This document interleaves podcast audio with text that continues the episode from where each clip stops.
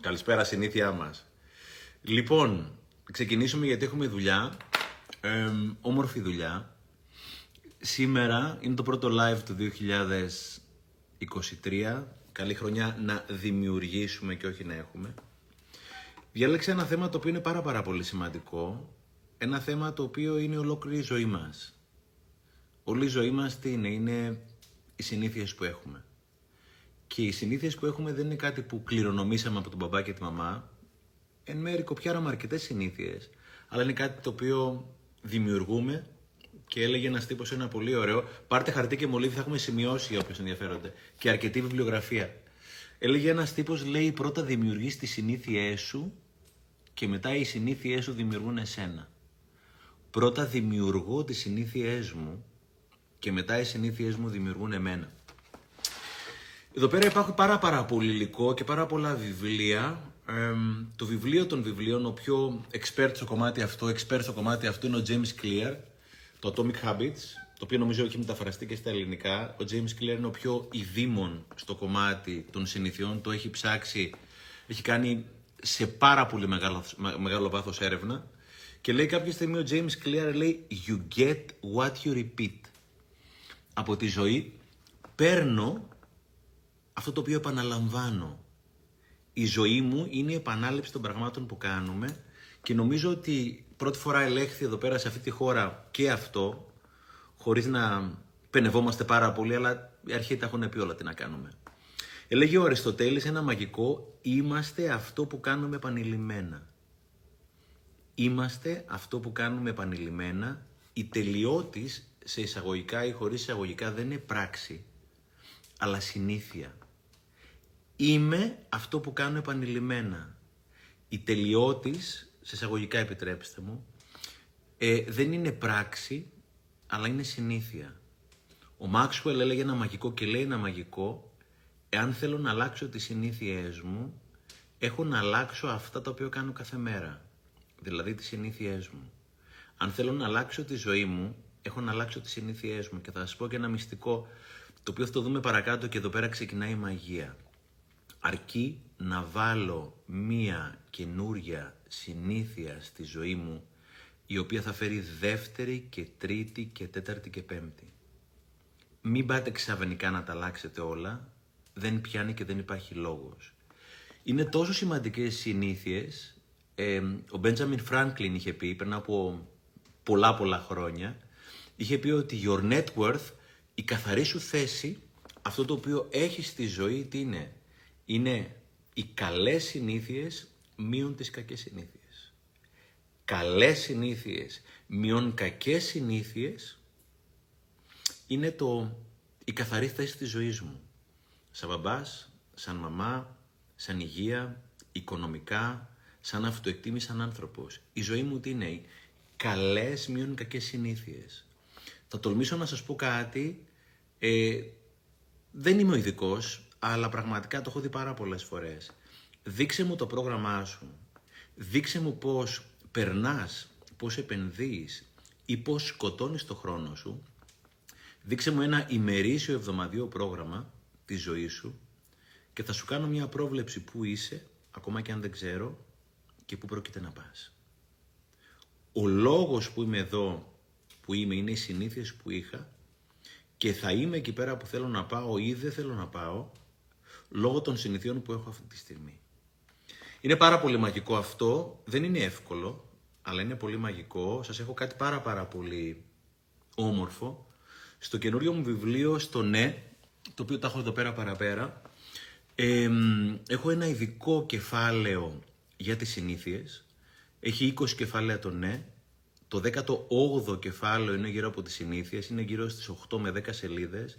Έχω κάνει πάρα πολύ έρευνα για να γράψω το βιβλίο αυτό. Στο τέλος υπάρχουν περίπου 100 βιβλία που χρησιμοποίησα σαν βιβλιογραφία. Σήμερα, επειδή το θέμα είναι οι συνήθειες, όποιος θέλει μπορεί να στείλει ένα mail στο info@kibooks.gr, στον εκδοτικό μου οίκο, στα παιδιά που συνεργάζομαι, και να σας στείλουν δωρεάν το κεφάλαιο, το ένα από τα 20 κεφάλαια του βιβλίου που είναι γύρω από τις συνήθειες. Όποιος θέλει στέλνει mail στο info at Kibooks, μία λέξη Kibooks.gr και να του στείλουμε το κεφάλαιο για τις συνήθειες. Είναι 8 με 10 σελίδες, είναι αναλυτικότατη έρευνα και όλη την πληροφορία που θα πάρετε σήμερα μπορείτε να την πάρετε με αυτό το mail. Αυτό ισχύει είτε δείτε live τώρα αυτό το live, είτε μέσα από το προφίλ μου, είτε μέσα από το YouTube, είτε μέσα από το Spotify. Έχω συνεννοηθεί με την Kibooks να υπάρχει κάποιος άνθρωπος ο οποίος θα βλέπει το info και θα σας στέλνει κατευθείαν το κεφάλαιο. Δείξε μου το πρόγραμμά σου για να σου δείξω πραγματικά πού είσαι και πού πρόκειται να πας. Έχω ένα μαγικό στο καινούριο βιβλίο, το οποίο δεν είναι δικό μου στην εισαγωγή του κεφαλαίου αυτού. Λέει, πρώτα επιλέγω τη συνήθειά μου και μετά κάθε φορά που επιλέγω τη συνήθειά μου, κάθε φορά που επιλέγω μια νέα συνήθεια, επιλέγω αυτομάτως και τον προορισμό. Κάθε φορά που επιλέγω μια συνήθεια, έχω προεπιλέξει τον προορισμό της. Όταν επιλέξω τη συνήθεια της άσκησης, που θα δούμε μετά αναλυτικά ποιες είναι οι συνήθειες, έχω επιλέξει υγεία. Όταν έχω επιλέξει διάβασμα, έχω επιλέξει γνώση. Όταν έχω επιλέξει γράψιμο, ημερολόγιο, λεύκομα, έχω επιλέξει αυτογνωσία.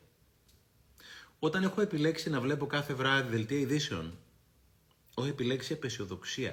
Κάθε φορά που επιλέγω μια συνήθεια, έχω προεπιλέξει τον προορισμό της.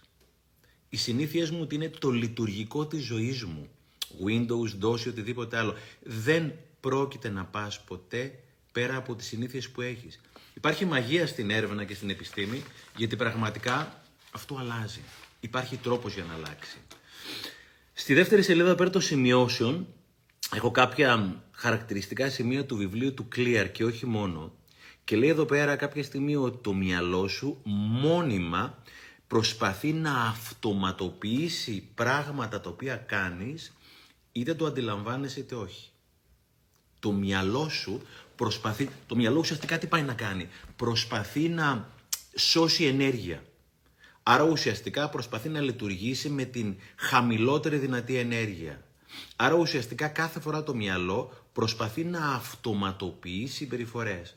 Το μαγικό και το ταυτόχρονα δύσκολο, αλλά και πολύ challenging, πάρα πολύ προκλητικό, είναι ότι στο χέρι μου είναι ποιες συμπεριφορές οδηγώ το μυαλό μου ή βοηθώ το μυαλό μου να αυτοποιήσει. Το μυαλό μου συνέχεια προσπαθεί να αυτοματοποιήσει συμπεριφορές, είτε το αντιλαμβάνομαι είτε όχι.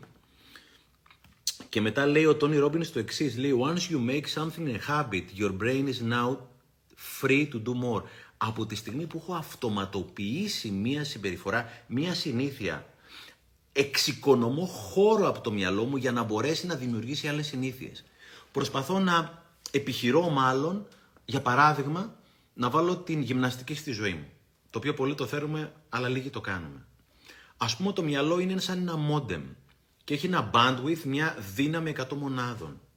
Όταν πάω την πρώτη μέρα να βάλω το τρέξιμο, το περπάτημα, το χορό στη ζωή μου, αυτό το πράγμα τι κάνει?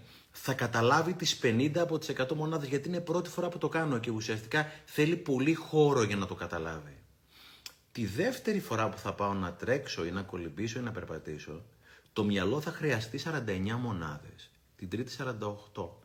Όταν μετά από 60 μέρες που περίπου γίνεται μια συνήθεια, αυτό θα είναι σαν ένα αρχείο που το ζυπάρω, ένα μεγάλο αρχείο με πολλά γιγαμπάιτ, το οποίο το ζυπάρει. Στο δίμηνο πλέον αυτό θα είναι 3 ή 4%. Άρα ουσιαστικά σου έχει απελευθερώσει άλλο 96 με 97% για να επεδώσεις νέες συνήθειες. Όταν κάτι το κάνω συνήθεια, το μυαλό μου ουσιαστικά το κάνει automaticity, το κάνει αυτοματισμό και είναι αυτό που λέει συνήθεια πώς είναι. Λέει «When your body knows how to do it better than your mind». Όταν το σώμα το κάνει καλύτερα από το μυαλό. Πώς είναι η συνήθεια για όσους καπνίζετε ή καπνίζατε ή δεν ξέρω τι, ότι πάω να πιάσω το τσιγάρο με το χέρι μου? Αυτό έχει γίνει αυτοματισμός εκείνη τη στιγμή. Δεν το σκέφτεσαι. Αυτό είναι ο σκοπός μας. Όταν πάω να διαβάσω ένα βιβλίο, όταν πάω να γράψω το τετράδιό μου, όταν πάω να βάλω τα αθλητικά μου παπούτσια, όταν κάποιος μου μιλάει και θέλω να τον ακούω, Όταν θέλω να σταματάω να κάνω multitasking, κάνω ένα πράγμα κάθε φορά. Όταν διαλογίζομαι, όλες αυτές οι συνήθειες να μπουν στον αυτόματο και να πάω να το κάνω χωρίς να το σκεφτώ. Αυτή είναι η μαγεία της συνήθειας. Και κάθε φορά που έχει κάνει compress το αρχείο και έχει γίνει συνήθεια, έχει μπει στο σκληρό, έχεις επιπλέον χώρο, όπως είπε ο Τόνι Ρόμπινς, για να φέρεις πολλές καινούριες συνήθειες στη ζωή σου. Ο Clear λέει πάλι εδώ πέρα ένα πολύ ωραίο, ότι habits are mental shortcuts learned from experience. Οι συνήθειες είναι αυτές οι πνευματικές συντομεύσεις οι οποίες μαθαίνονται μέσα από την εμπειρία. Και είναι μαγικό το τι μπορεί να γίνει. Πρώτα απ' όλα, το 50 με 60% των πραγμάτων που κάνουμε γίνονται από συνήθεια.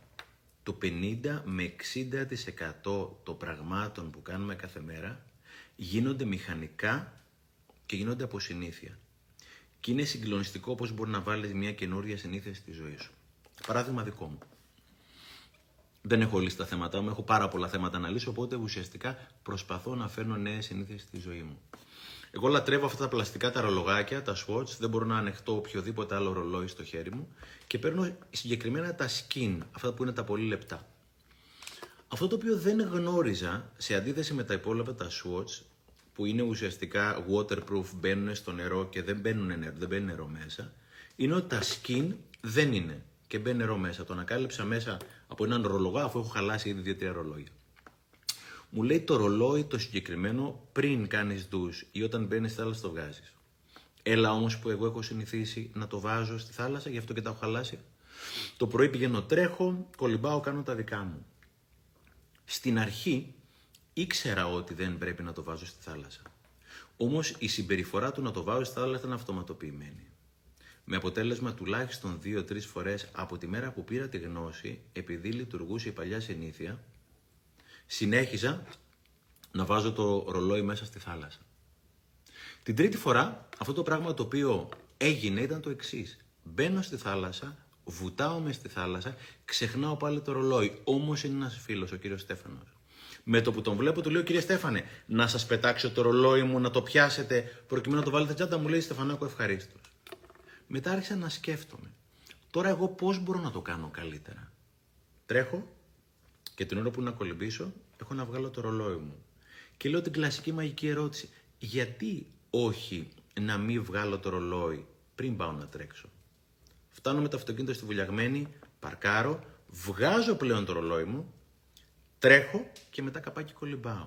Άρα ουσιαστικά βρήκα έναν τρόπο για να αυτοματοποιήσω τη συνήθεια να μου είναι πιο εύκολη.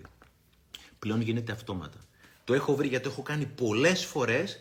Θυμάμαι, με το που φτάνω με το αυτοκίνητο, βγάζω το ρολόι μου, βάζω τα ακουστικά μου, τρέχω, ακούω τις ομιλίες μου.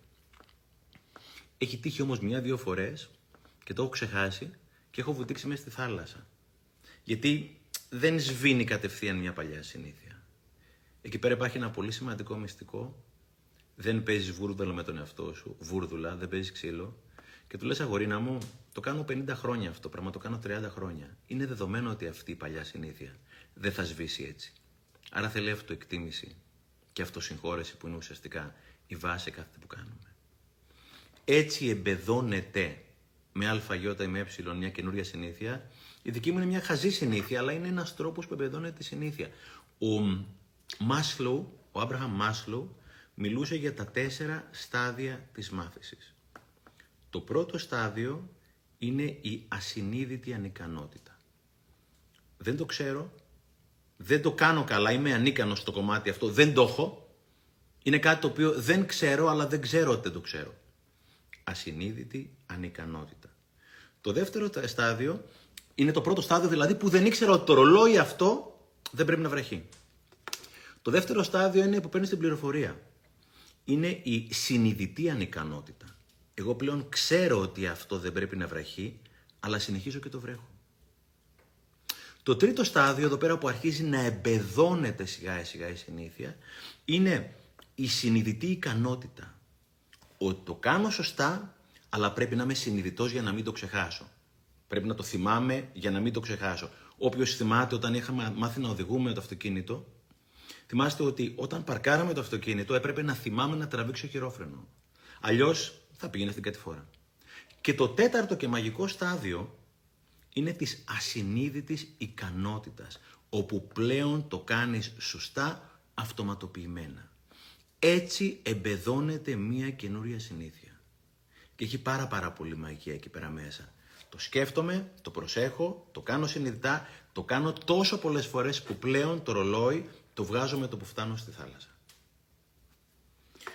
Έτσι εμπεδώνεται μία καινούρια συνήθεια. Και λέει εδώ πέρα ένα μαγικό clear ότι είναι πολύ πιο εύκολο, να διατηρήσεις μία καλή συνήθεια από το να την ξαναρχίσεις από την αρχή.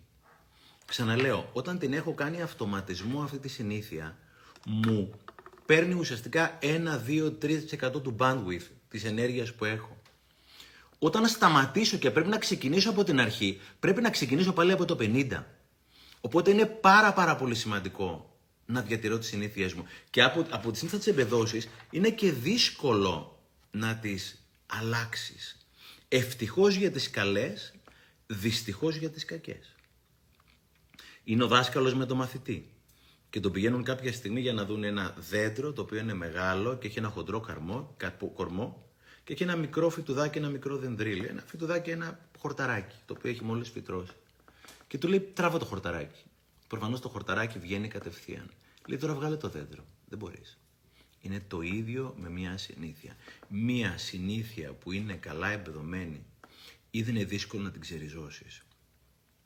Ευτυχώς για τις καλές, δυστυχώς για τις κακές. Και θα αναφερθούμε παρακάτω στο πώς ακριβώς γίνεται. Ο Σάρμα στο βιβλίο το 5AM Club, το 5 το πρωί, 5 προμεσημβρίας, το οποίο από τον αγαπημένο Ρόμπιν το έχω και υπογεγραμμένο το συγκεκριμένο το βιβλίο πριν από χρόνια του το πρωτοέβγαλε. Ο Σάρμα στο βιβλίο αυτό μιλάει για τα στάδια της εγκατάστασης μιας συνήθεια. Σύμφωνα με το University of London είναι 66 μέρες για να εμπεδοθεί μια συνήθεια καινούρια. Οι πρώτες 22 μέρες τις λέει ο Σάρμα distraction.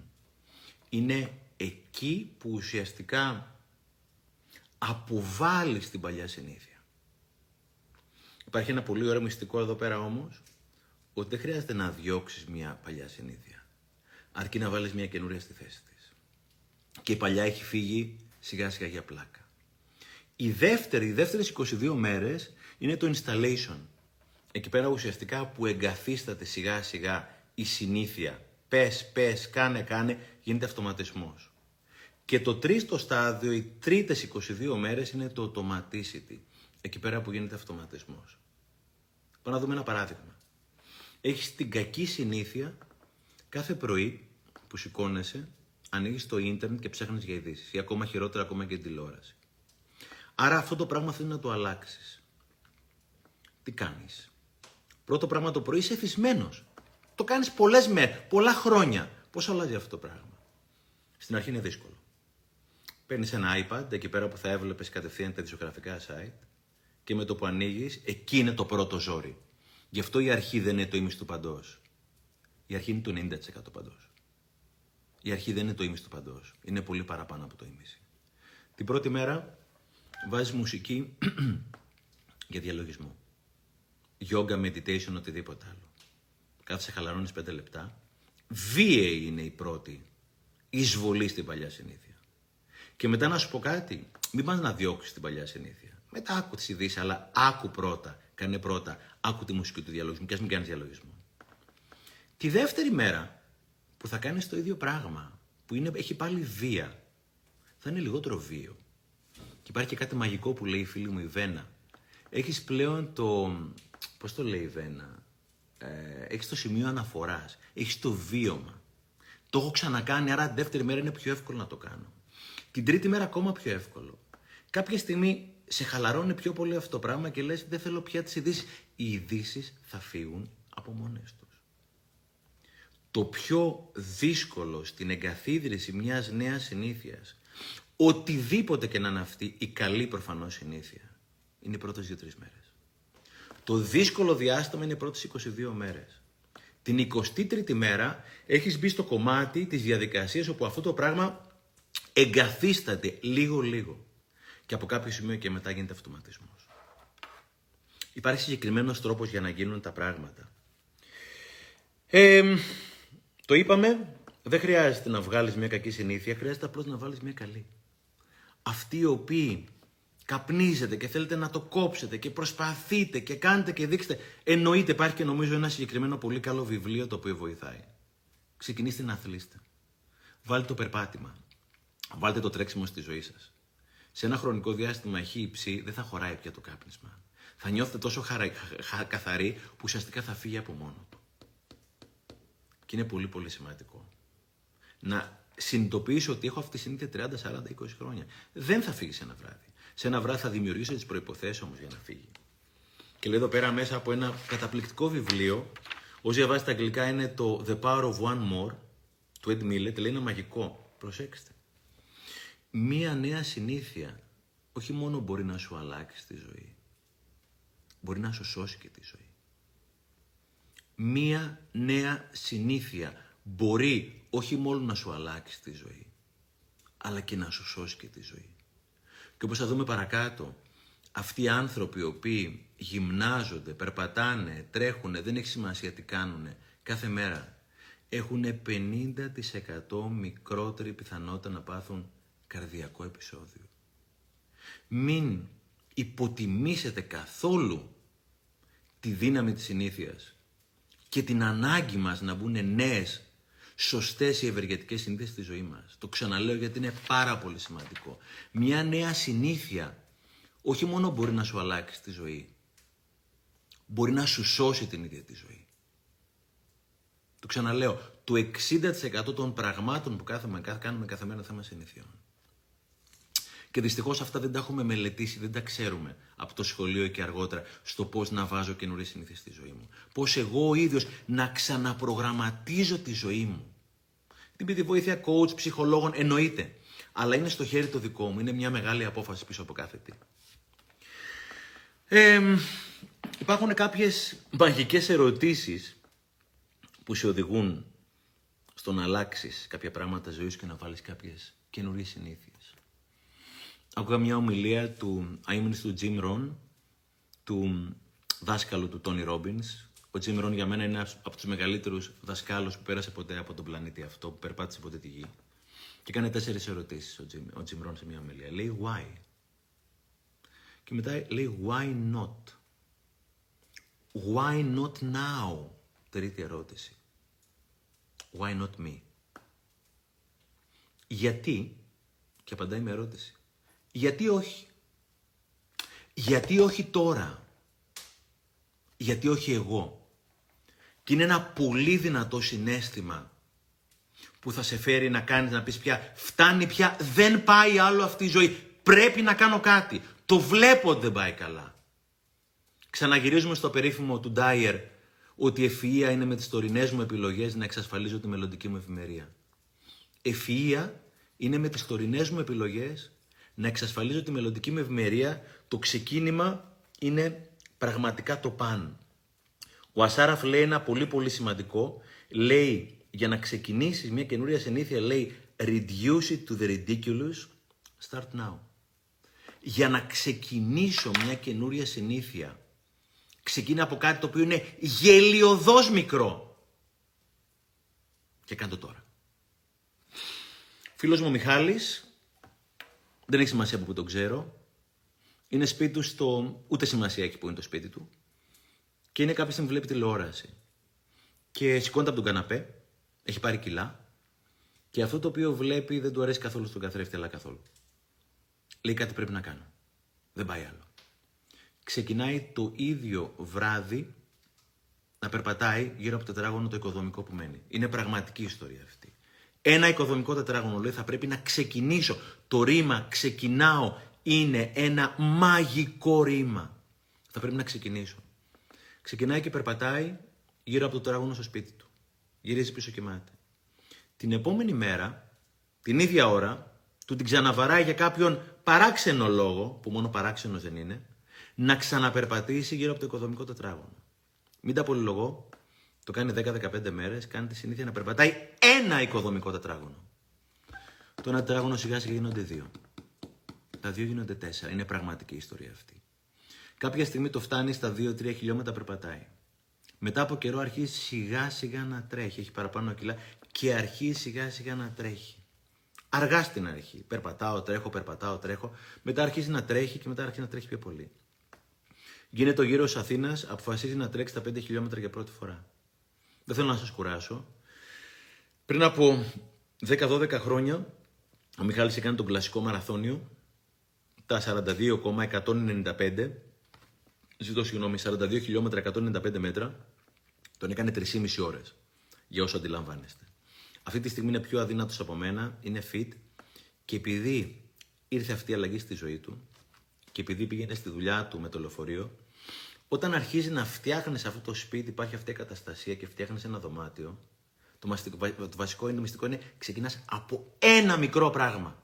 Αλλά αυτό το πράγμα είναι η ζωή μου.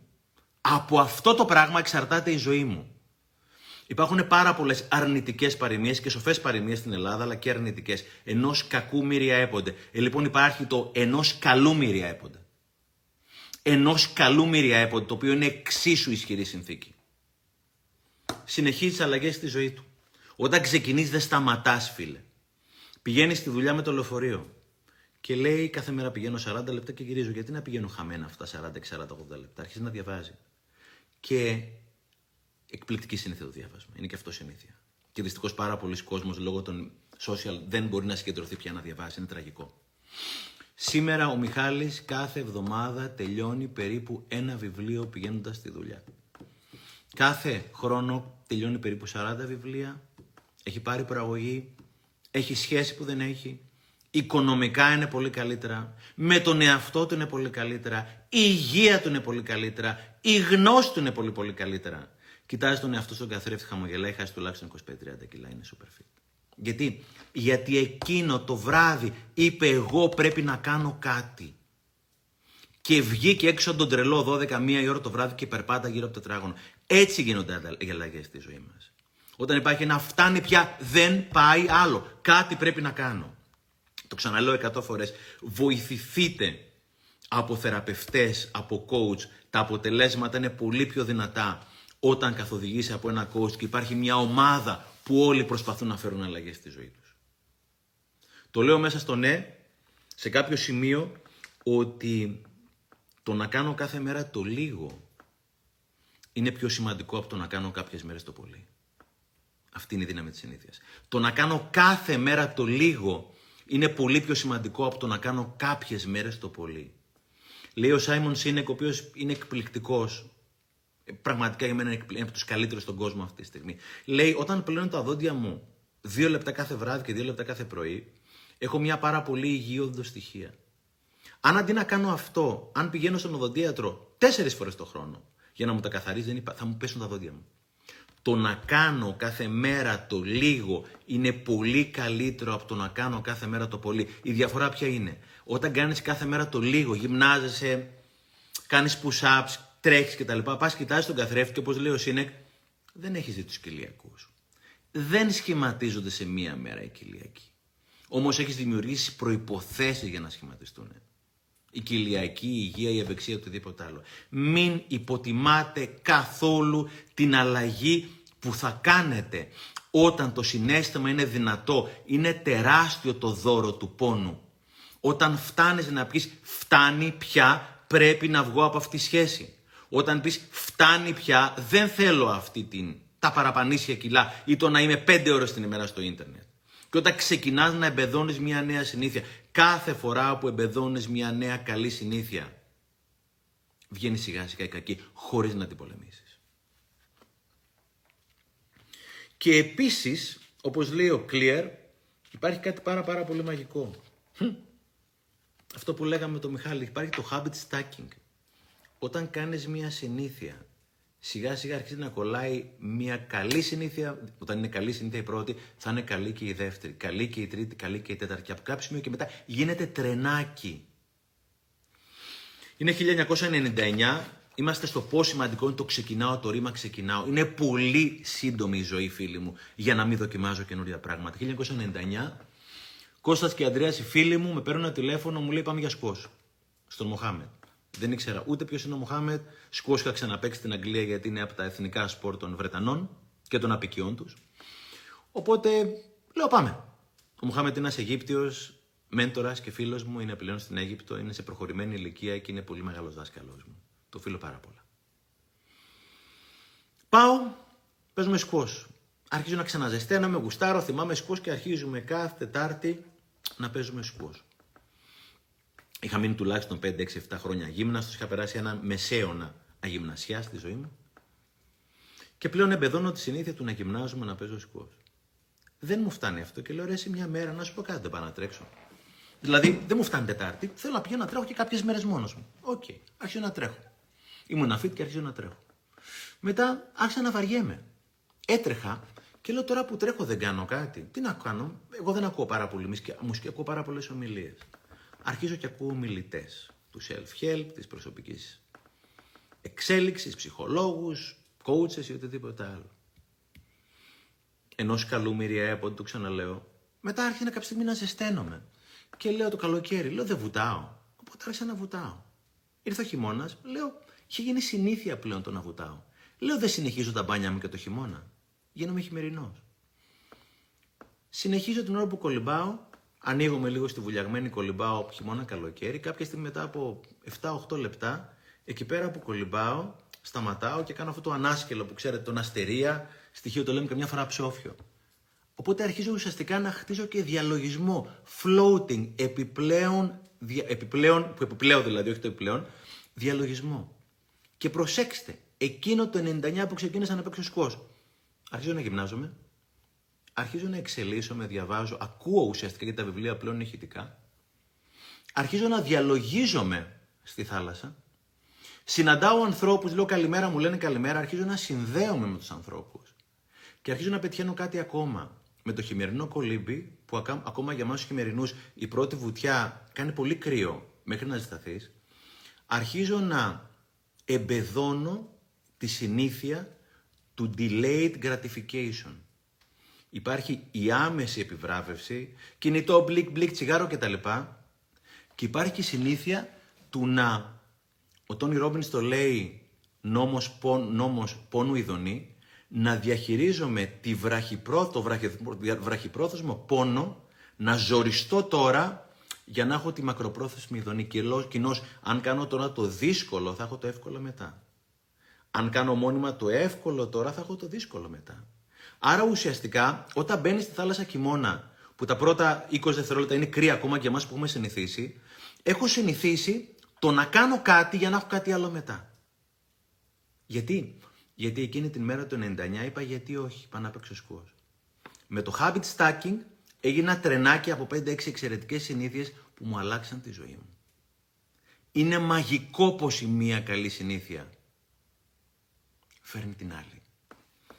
Και είναι, το έχω παρακάτω, το φέρω πιο μπροστά, δεν πειράζει, ας το αλλάξουμε τη ροή του live. Είναι εξαιρετικά σημαντικό σε αυτό και οι παρέες που έχεις. Εάν θέλεις να εμπεδώσεις μια νέα συνήθεια, είναι εξαιρετικά σημαντικό να βρεις τους σωστούς φίλους.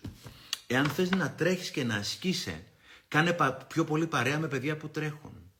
Αν θες να διαβάζεις, κάνε πιο πολύ παρέα με παιδιά που διαβάζουν. Αν θες να βγεις στη δράση, μην κάνεις παρέα με τα παιδιά που κάθονται και πίνουν το φραπέ τους από τις 11 το πρωί μέχρι τις 2 το μεσημέρι κάθε μέρα, στα 30, 40, στα 50 τους χρόνια.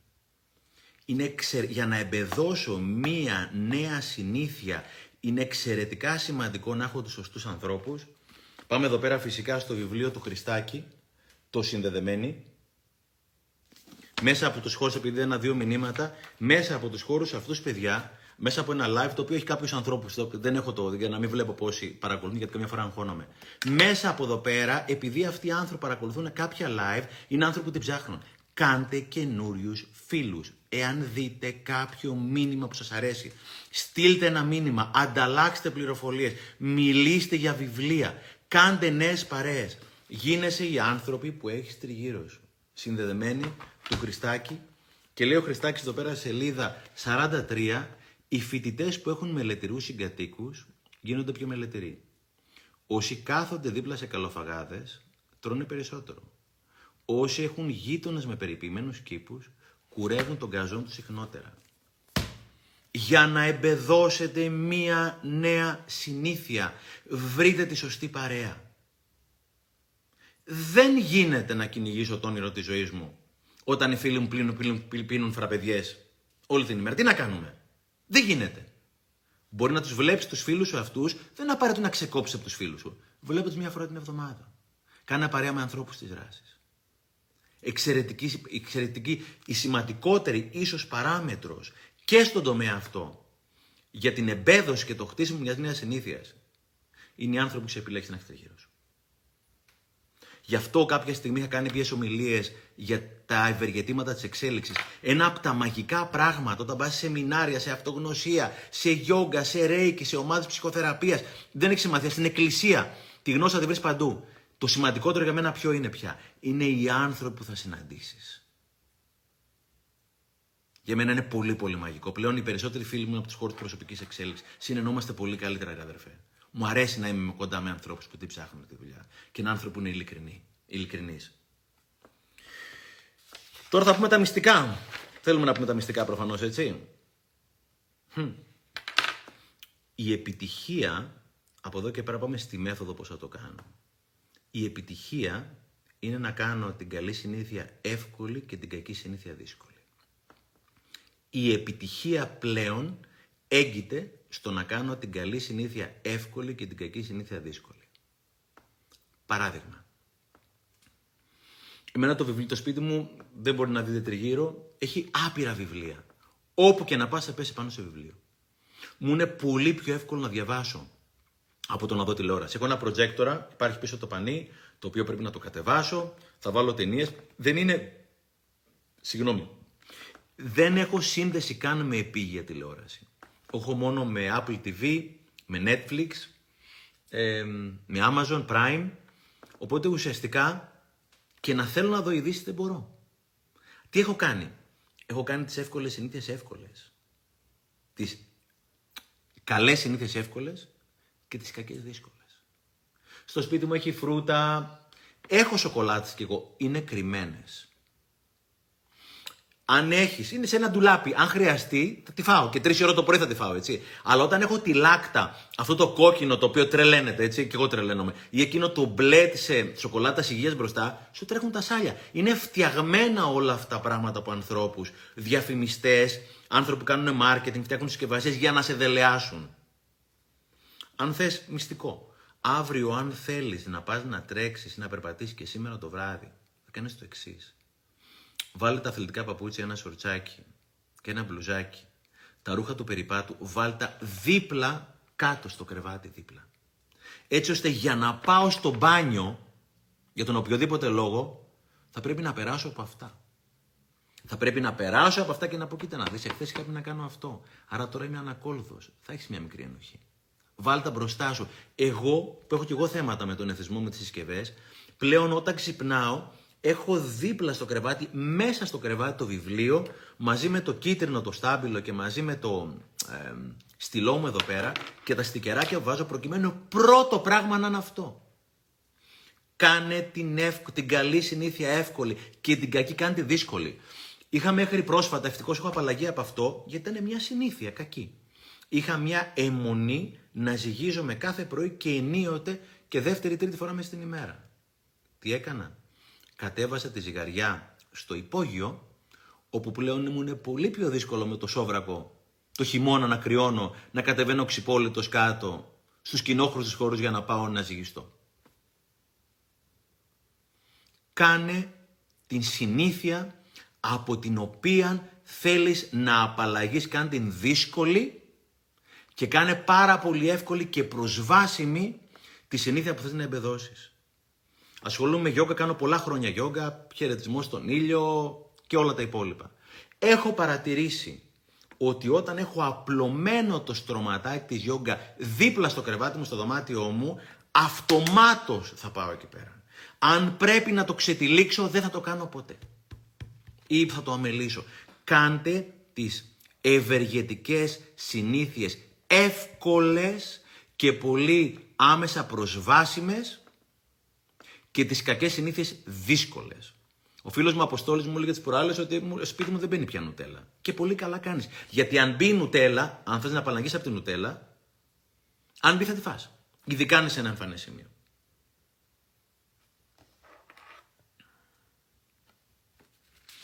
Κάτι πάρα πολύ σημαντικό, το οποίο είχα ακούσει μια ομιλία του Τόνι Ρόμπινς.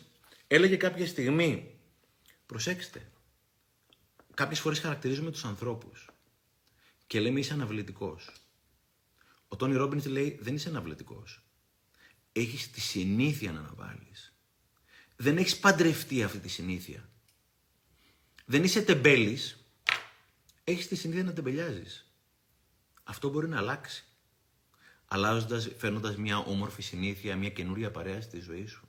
Είναι άλλο να είμαι αναβλητικός, είναι άλλο να έχω την τάση να αναβάλω.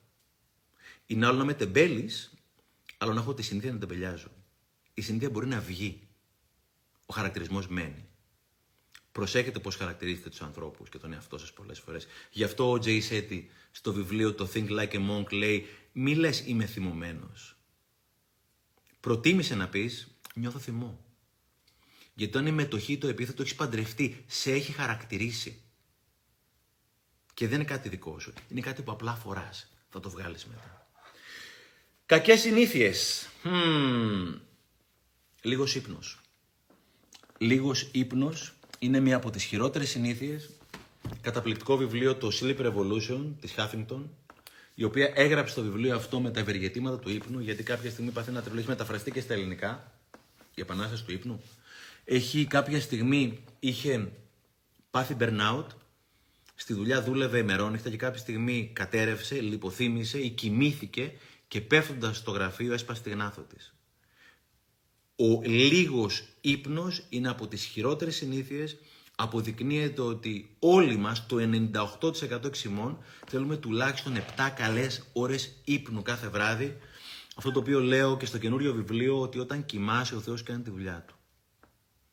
Όταν κοιμάσαι, ο Θεός κάνει τη δουλειά του. Οι 7 ώρες είναι πολύ σημαντικό να συμπληρώνονται, τουλάχιστον για το 98% εξημών. Ο λίγος ύπνος είναι μια πολύ κακή συνήθεια και φέρει πολύ άσχημες συνέπειες σε πολλούς τομείς της ζωής μας. Άλλη κακή συνήθεια, too much screen time. Πάρα πολλή ώρα μπροστά από την οθόνη του υπολογιστή, όταν είναι στη δουλειά αναγκαστικά πρέπει να το κάνεις. Αλλά ειδικά με τα social, προσέξτε, περιορίστε σε κάτι το οποίο έχει νόημα. Έχει νόημα αυτό live, δες το. Δεν έχει νόημα, μην το δεις. Κάτι το οποίο δείτε οπωσδήποτε το social dilemma. Social dilemma στο Netflix είναι το ντοκιμαντέρ γύρω από το πώς είναι κατασκευασμένες οι εφαρμογές αυτές για να είναι άκρως εθιστικές. Μπαίνεις για 5 λεπτά και θα κάτσεις 3 ώρες. Μπορεί να χάσεις την ημέρα σου, την εβδομάδα σου, τη μισή σου ζωή. Τι έχω κάνει σε αυτό, γιατί ήμουνα και εγώ εθισμένος. Είμαι πολύ καλύτερα πια. Όσοι μου στέλνετε καμιά φορά στο Messenger, φίλοι, βλέπετε ότι κάνω λίγο καιρό να το πάρω, ενώ παλιά το παίρνα σχεδόν κατευθείαν. Πρώτα απ' όλα βγάζεις τα notifications. Πρώτα απ' όλα βγάζεις τις ειδοποιήσεις, γιατί είναι τραγικό όταν είσαι με τον εαυτό σου και θέλεις να συγκεντρωθείς με τη γυναίκα σου, με το παιδί σου, να σου γίνεται beep, beep, ding, ding, dong, dong κτλ. Και είναι και πάρα πολύ αντιπαραγωγικό. Μετά αυτό που έκανα, έβαλα ένα χρονόμετρο, έβαλα set screen time, έβαλα maximum οθόνης χρόνο, 30 λεπτά για Instagram και για Facebook. Οπότε στα 25 λεπτά παίρνω μια ειδοποίηση που σου λέει έχεις ακόμα 5 λεπτά. Δεν θα εκπλαγείτε πόσο πιο γρήγορα έρχονται τα 25 λεπτά από ό,τι νομίζετε. Νομίζω ότι σε 5 λεπτά και σε 25 λεπτά μέσα. Και μετά έκανα την υπέρτατη μαγιά από το κινητό μου τηλέφωνο. Αφαίρεσα τα εικονίδια του Instagram και του Facebook. Αυτό είναι όλα τα λεφτά. Γιατί αν είσαι από αυτούς και ήμουν από αυτούς που μπαίνω, βγαίνω Instagram, μπαίνω, βγαίνω Facebook, στο φανάρι τσεκάρω, κάνω, δείχνω κτλ. Είναι αυτό που λέγαμε, κάνεις την κακή συνήθεια δύσκολη. Θα πρέπει τώρα να πληκτρολογήσω instagram.com. Δεν θα το κάνω. Οπότε ησύχασα. Θα τσεκάρω το πρωί και θα ξανατσεκάρω το βράδυ που θα γυρίσω στο σπίτι. Και όπως έλεγε ο αείμνηστος Κόμπι Μπράιαν, όλη μου η ζωή τι είναι. Είναι η συμφωνία που έχω κάνει με τον εαυτό μου. Όλη μου η ζωή τι είναι. Η συμφωνία που έχω κάνει με τον εαυτό μου. Και είναι πολύ σημαντικό να αναθεωρήσω κάποια κομμάτια της συμφωνίας. Φιλαράκο, δεν πάει άλλο. Πρέπει να κάνουμε τις καλές συνήθειες εύκολες και τις κακές δύσκολες. Συμφωνεί. Και θέλει ξεβόλεμα. Καμία αλλαγή δεν έγινε ποτέ χωρίς ξεβόλεμα. Θέλει συνειδητό ξεβόλεμα. Θα δυσκολευτείς, αλλά μετά θα είσαι εκεί πέρα που θέλεις. Γι' αυτό αυτός ο οποίος κάνει το δύσκολο τώρα και επιλέγει να ξεβολευτεί, θα έχει μετά αυτό το οποίο του αρέσει. Κάνω το πρέπει τώρα, ναι, κάποια πράγματα πρέπει να τα κάνω. Μπορεί να μην σας αρέσει η λέξη αυτή. Πρέπει να τα κάνω για να έχω μετά αυτά τα οποία θέλω.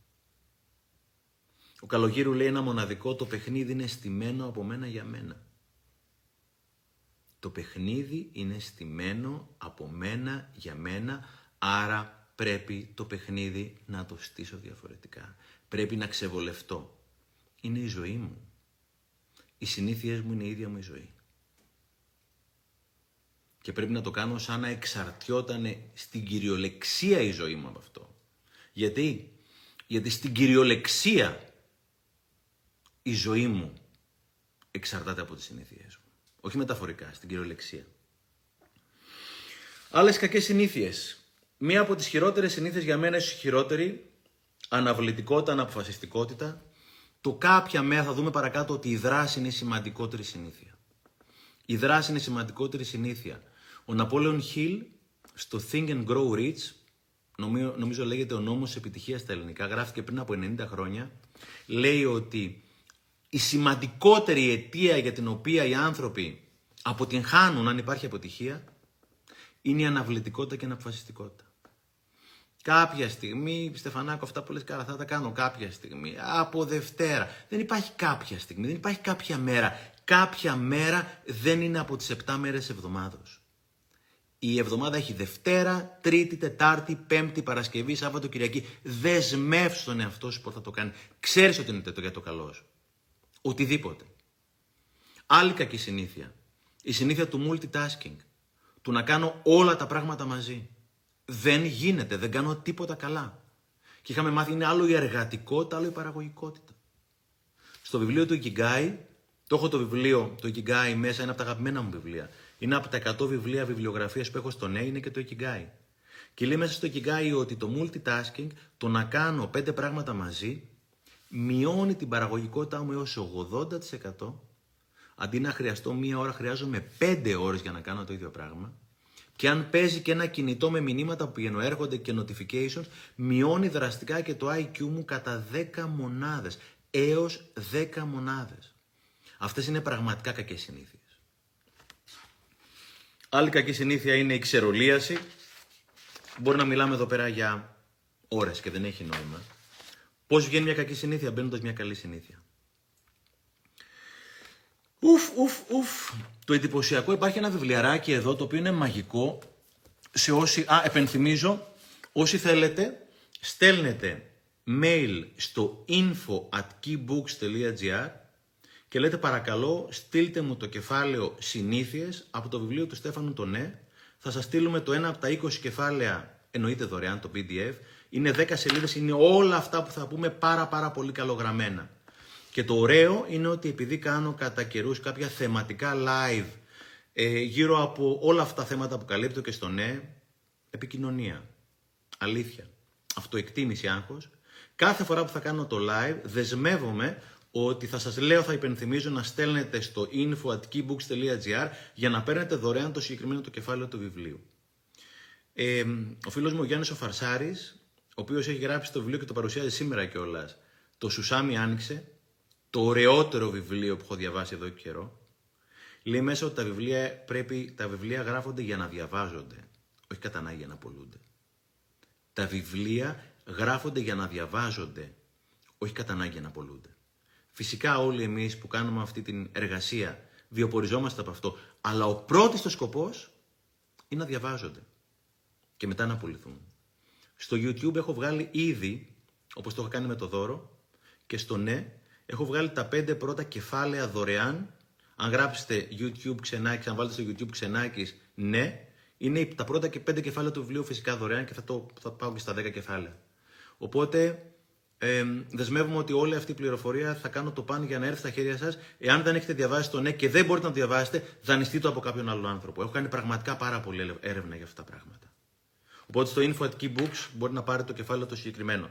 Υπάρχει ένα μαγικό βιβλίο το οποίο δεν πρόλαβα να το ενσωματώσω μέσα στο βιβλίο, το πήρα πρόσφατα. Είναι The Compound Effect και είναι ουσιαστικά αποδεικνύει ότι τα ευεργετήματα μιας νέας συνήθειας δεν πάνε έτσι.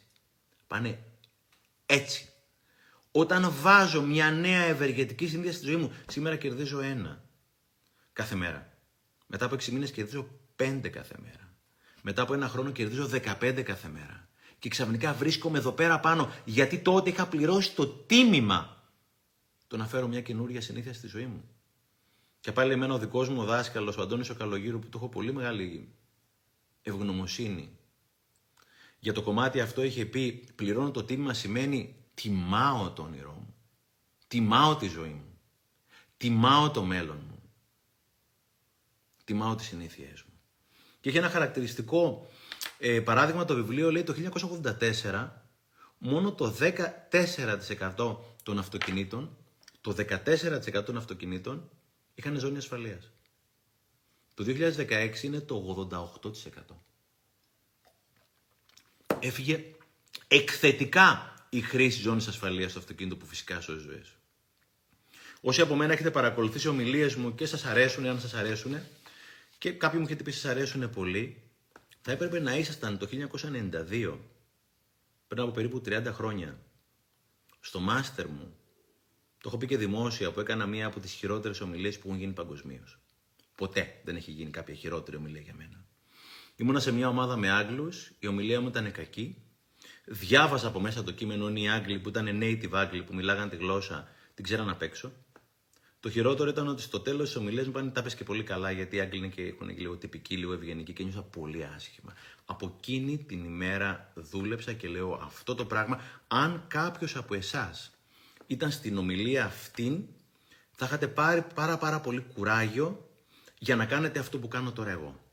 Λέγατε, αν αυτός εδώ πέρα μπορεί να φτάσει όπου είναι να φτάσει, μπορώ να το κάνω κι εγώ. Ήταν η χειρότερη ομιλία ever. Ναι, αλλά από τότε έχω κάνει πραγματικά χιλιάδες ομιλίες. Και η ικανότητά σου να κάνεις κάτι, όταν το εμπεδώνεις και το δουλεύεις όλο και πιο πολύ, πάει έτσι. Δεν πάει έτσι. Είναι το compound effect.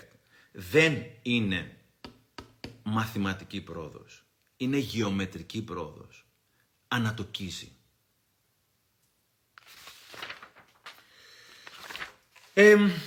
Εδώ πέρα έχω 1-2 πραγματάκια πριν πάμε στις ποιες είναι οι καλές συνήθειες. Το έχω στο καινούριο το βιβλίο στο ναι και δεν είναι δικό μου, είναι του Ζίγκλαρ, και λέει κάποια στιγμή, προσέξτε, για να δείτε τι κάνουμε. Οι αλυσίδες των συνηθιών μας είναι πολύ ελαφριές για να τις νιώσουμε, μέχρι να είναι πάρα πολύ βαριές για να τις σπάσουμε. Οι αλυσίδες των συνηθιών μας, εδώ πέρα αναφέρεται πιο πολύ στις κακές συνήθειες, είναι πάρα πολύ ελαφριές για να τις νιώσουμε, μέχρι να είναι πολύ βαριές για να τις σπάσουμε. Είναι σαν το μετάξι και το κουκούλι που 1, 2, 3, 5 σπάει. Όταν το περάσει χιλιάδες φορές δεν σπάει αυτό το πράγμα. Έχω ένα φίλο, ο οποίος πριν από χρόνια είχε κάποια προβλήματα επαγγελματικά και όχι μόνο, άρχισε σιγά σιγά να πίνει. Ένα ποτηράκι, 2 ποτηράκι, εντάξει τώρα η δυσκολία θα περάσει. Δεν περνούσε δυσκολία. Συνέχισε να πίνει. Σήμερα μετά από χρόνια, αυτός ο φίλος μου είναι χαρακτηρισμένος αλκοολικός. Και πρέπει ουσιαστικά να καταφύγει σε βοήθεια εξειδικευμένη για να μπορέσει ουσιαστικά να γλιτώσει από τον αλκοολισμό. Οι αλυσίδες των συνηθιών μας είναι πολύ ελαφριές για να τις νιώσουμε, μέχρι να είναι πάρα πολύ βαριές να τις σπάσουμε. Κάθε στιγμή είτε ανεβαίνω είτε κατεβαίνω με μια καλή ή κακή συνήθεια. Το πρόβλημα ποιο είναι? Ανεβαίνω τόσο λίγο που δεν το καταλαβαίνω. Ή κατεβαίνω τόσο λίγο που δεν το καταλαβαίνω. Όμως αυτό χτίζει. Και έλεγε κάποια στιγμή κάποιος, δεν υπάρχει τίποτα που να μπορεί να σε εξαπατήσει τόσο πολύ όσο μια κακή συνήθεια. Δεν υπάρχει τίποτα που να μπορεί να σε εξαπατήσει τόσο πολύ όσο μια κακή συνήθεια. Είναι πολύ σημαντικό να είμαι συνειδητός και να βλέπω αν αυτό το πράγμα που κάνω προάγει τη ζωή μου ή τη χατακώνει. Και είναι πολύ σημαντικό να είμαι τίμιος με τον εαυτό μου και να αφήσω τις δικαιολογίες στην άκρη. Γιατί πρόκειται για τη ζωή μου. Καλές συνήθειες, πλησιάζουμε προς το τέλος. Οπουδήποτε και να πάω, οι τρεις καλύτερες συνήθειες, οι τρεις βασικότερες συνήθειες είναι η άσκηση, είναι το διάβασμα, και στο διάβασμα πίσω βάζω και ολόκληρη την εξέλιξη, όχι μόνο το διάβασμα, και το γράψιμο. Το να γράφω λεύκο με ημερολόγιο, οτιδήποτε άλλο. Πάμε να δούμε την άσκηση, το έχω εδώ πέρα, το Spark. Το σημαντικότερο βιβλίο. Σε κάθε τομέα υπάρχει ένα βιβλίο που για μένα είναι η βίβλος, είτε έχει μεταφραστεί στα ελληνικά, και υπάρχει και ένας συγγραφέας ο οποίος έχει δουλέψει πάρα πολύ και έχει ερευνήσει πάρα πολύ το θέμα. Είναι το Spark, αυτό το βιβλίο έχει τα ευεργετήματα της άσκησης. Είναι αυτός ο καθηγητής, ο Τζον Ράιτι. Το βιβλίο αυτό μέσα είναι το αποτέλεσμα πολυετών, δεκαετούς έρευνας, υπερδεκαετούς έρευνας για την άσκηση. Τι κάνει η άσκηση? Πρώτα απ' όλα μειώνει την κορτιζόλη. Προσέξτε, και το απλό περπατηματάκι από το οποίο ξεκίνησε ο φίλος μου ο Μιχάλης. Το απλό περπάτημα τι κάνει? Μειώνει την κορτιζόλη κατά 50%, περίπου στο μισάωρο. Η κορτιζόλη είναι η ορμόνη η οποία παράγει το άγχος. Μειώνει το άγχος. Η κίνηση τι άλλο κάνει? Αλλάζει την νευροπλαστικότητα του εγκεφάλου. Την ώρα που κινούμε ουσιαστικά αλλάζει η νευροπλαστικότητα του εγκεφάλου και αρχίζω να σκέφτομαι πράγματα τα οποία δεν είχα σκεφτεί πριν. Είναι σαν το δυναμό που είχαμε παλιά οι παλιοί στο ποδήλατο. Ο Steve Jobs δεν είναι τυχαίο ότι έκανε τις συναντήσεις της Apple περπατώντας. Εγώ προσωπικά κάθε φορά που τρέχω δεν έχει συμβεί ούτε μία φορά να μην μου κατέβει μια ιδέα. Ακόμα και ότι είναι ότι έχω να δω τη μαμά μου σήμερα, έχω να δω 2-3 μέρες.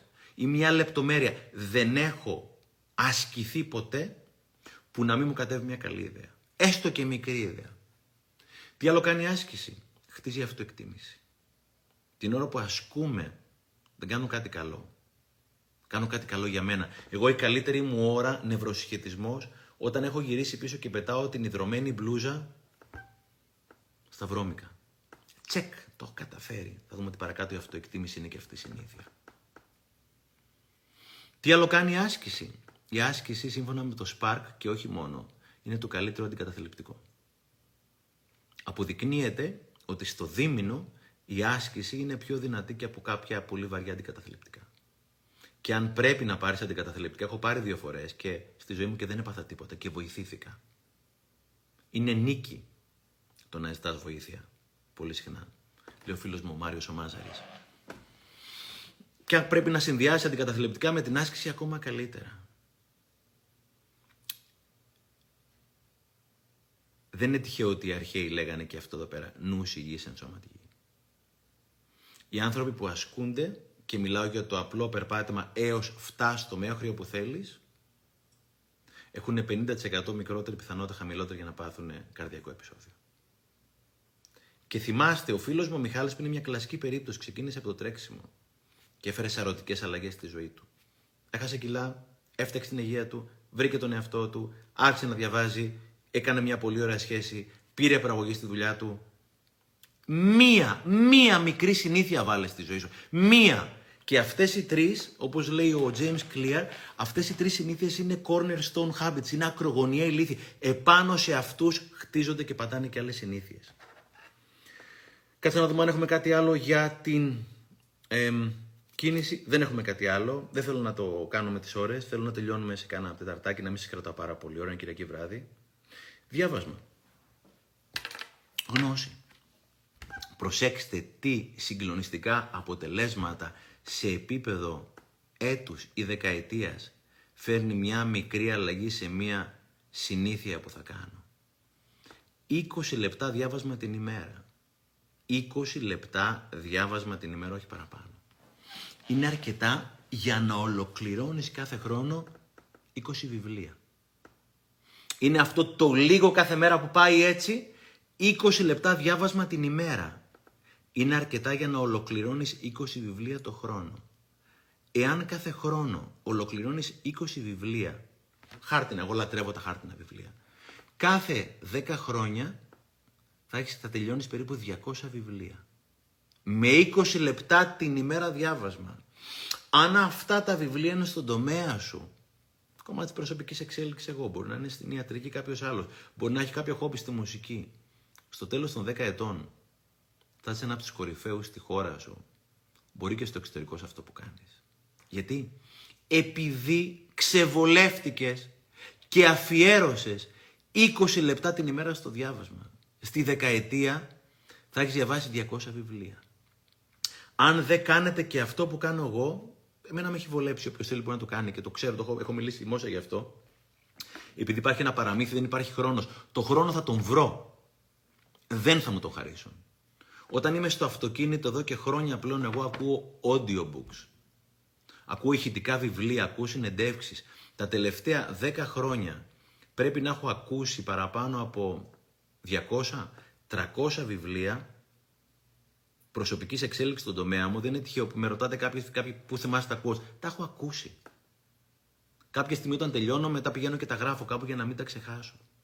Έχω τελειώσει 200 με 300 βιβλία τελευταία δεκαετία. Γιατί έχω εμπεδώσει τη συνήθεια, που για μένα είναι καλή, για κάποιον δεν ξέρω αν είναι καλή, ότι μπαίνω στο αυτοκίνητο, είναι University on Wheels, που λένε στην Αμερική. Είναι πανεπιστήμιο σε ρόδες. Και είχα ακούσει έναν μάγκα, ο οποίος είχε πει κάτι μαγικό. Στο αυτοκίνητο είμαστε μέσα κάθε χρόνο 400 ώρες. Σε 400 ώρες, φιλαράκο, βγάζεις μεταπτυχιακό εξ αποστάσεως. Γιατί έχεις συνδυάσει, έχεις δημιουργήσει τη συνήθεια ότι στο αυτοκίνητο που οι περισσότεροι άνθρωποι κρινιάζουν, αυτό κάνουν, δείχνουν κτλ. Εγώ ουσιαστικά ενημερώνομαι. Και εγώ πραγματικά εύχομαι να έχει κίνηση. Γιατί έχω ακούσει αυτά τα 300 βιβλία τελευταία 10 χρόνια και πάνω από 1.000 συνεντεύξεις όλων των σημαντικότερων motivator στην Ελλάδα και στο εξωτερικό. Μια απλή συνήθεια. Μια απλή συνήθεια που αλλάζει ζωές.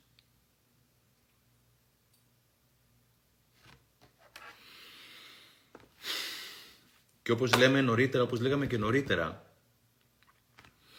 η γνώση και όλη αυτή η εξέλιξη δεν αθρίζει, πολλαπλασιάζει. Γιατί κάθε μέρα που εγώ πολλαπλασιάζω αυτό, τοκίζω αυτά τα οποία έχω μάθει, τοκίζω και τους τόκους, τοκίζω και το κέρδος. Γι' αυτό το να δουλεύουμε τον εαυτό μου είναι σημαντικότερη. Είναι η επένδυση με την καλύτερη, με την υψηλότερη αποτελεσματικότητα ιδίων κεφαλαίων που λέμε στη μαθηματικά. Είναι η μοναδική που έχει ημερήσιο ανατοκισμό. Και κάτι άλλο φανταστικό με τη γνώση. Όταν είσαι στο μονοπάτι του να μαθαίνεις, να διαβάζεις, να ακούς, να ενημερώνεσαι, να εξελίσσεσαι ατομικά και ομαδικά, δεν σου μένει χρόνος για κριτική, κουτσομπολιό, ξεκατίνιασμα κτλ. Αν κάποιοι από εσάς νομίζετε ότι εγώ είμαι περάνω, κάνετε πολύ μεγάλο λάθος. Είμαι τρελή κουτσομπόλα. Για όσους με ξέρετε, είμαι τρελή κουτσομπόλα. Δεν μου μένει χρόνος. Είναι αυτό που έλεγε ο δάσκαλος του Ζένο, ότι έχεις τους δύο λύκους μέσα σου, και τον καλό και τον κακό, και ένας από τους δύο θα κερδίσει. Και το ρωτάει ο πιτσιρικάς, ποιος θα κερδίσει? Λέει, θα κερδίσει αυτόν τον οποίον ταΐζεις περισσότερο. Και γιατί το κάνεις? Γιατί υπάρχει μια συνήθεια από πίσω γι' αυτό. Και πόσες μέρες χρειάζεται για να την επεδώσεις? Αρχίζει από 22 μέρες. Και ποια είναι η πιο δύσκολη μέρα? Η πρώτη. Και πότε θα ξεκινήσω? Σήμερα θα ξεκινήσω. Γιατί είναι η ζωή μου από πίσω. Είναι το μέλλον μου. Είναι η οικογένειά μου. Είναι η σύντροφός μου. Είναι τα παιδιά μου. Είναι ολόκληρη ζωή. Τρίτη συνήθεια. Είχα διαβάσει ένα πάρα πολύ ωραίο post. Λέει, αν θες να γνωρίσεις τον κόσμο, διάβασε. Αν θες να γνωρίσεις τον εαυτό σου, γράψε. Το γράψιμο για μένα είναι, αν θα μπορούσα να διαλέξω μια συνήθεια που δεν μπορώ να διαλέξω, θα διάλεγα το γράψιμο. Έχω κάνει ένα live στο παρελθόν, η συνήθεια του γραψίματος, υπάρχει στο YouTube, 1,5 ώρα, μόνο τα ευεργετήματα της συνήθειας του να γράφω. Λέγει ο Jim Rohn ένα μαγικό. Λέει, κάθε φορά που γράφω στο ημερολόγιό μου, κάνω meeting με τον εαυτό μου. Τα λέμε, συζητάμε, κουβεντιάζουμε, γνωριζόμαστε. Και λέει κάτι άλλο ο Jim Rohn μαγικό. Λέει, once you write something down, you turn experience into insight. Όταν γράφω αυτό το οποίο συνέβη στην ημέρα μου, γράφω αυτό το οποίο συνέβη το γεγονός, και μετά από αυτό βγαίνει μια γνώση. Μιλήσαμε με τη Μαρία, είπαμε αυτό και μου είπε αυτό. Άρα, κάνω distill τη γνώση, την εμπειρία, και βγάζω γνώση. Μέσα από αυτό μαθαίνω. Μέσα από αυτό εξελίσσομαι. Κάτι άλλο μαγικό με το γράψιμο συνοπτικά. Γράφω και όλα τα καλά πράγματα τα οποία έχω κάνει μέσα στην ημέρα. Χτίζει αυτοεκτίμηση το γράψιμο. Τα πρώτα 2 λεπτά που έχω ξυπνήσει, μπορώ να σας πω 10 νίκες πια, που παλιά δεν τις είχα συνειδητοποιήσει. Αλλά γράψε, τις έχω εμπεδώσει, σηκώνομαι, πατάνε τα πόδια μου, τσεκ. Βγάζω το συναγερμό, τσεκ. Έχω φορτίσει το τηλέφωνό μου, τσεκ. Πάω και πλένω τα δόντια μου, τσεκ. Χαμογελάω στον καθρέφτη, στον εαυτό μου, που ίσως είναι το σημαντικότερο τσεκ. Γιατί αυτά πώς τα έχω εμπεδώσει, τα έχω γράψει τόσο πολλές φορές. Γιατί έλεγε ο James Clear ένα μαγικό, ό,τι επιβραβεύεται επαναλαμβάνεται. Ό,τι επιβραβεύεται επαναλαμβάνεται και δεν υπάρχει ωραιότερη επιβράβευση να κάθομαι και να γράφω τις νίκες μου στο τέλος της ημέρας. Είναι μαγικά τα ωφέλη του γραψίματος. Και αυτές τις συνήθειες ξεκινήστε τις από κάτι πάρα πολύ απλό. Θέλω να ξεκινήσω να τρέχω, να περπατάω. Ένα οικοδομικό τετράγωνο ξεκινάω. Αλλά θα είμαι συνεπής. Κάθε βράδυ θα κάνω το ένα οικοδομικό τετράγωνο ή και κάθε πρωί. Γιατί και η συνέπεια είναι μια συνήθεια. Συγκλονιστική συνήθεια. Θέλω να διαβάζω. Θα διαβάζω 1 σελίδα την ημέρα και μόνο. Μέχρι να εμπεδώσω τη συνήθεια.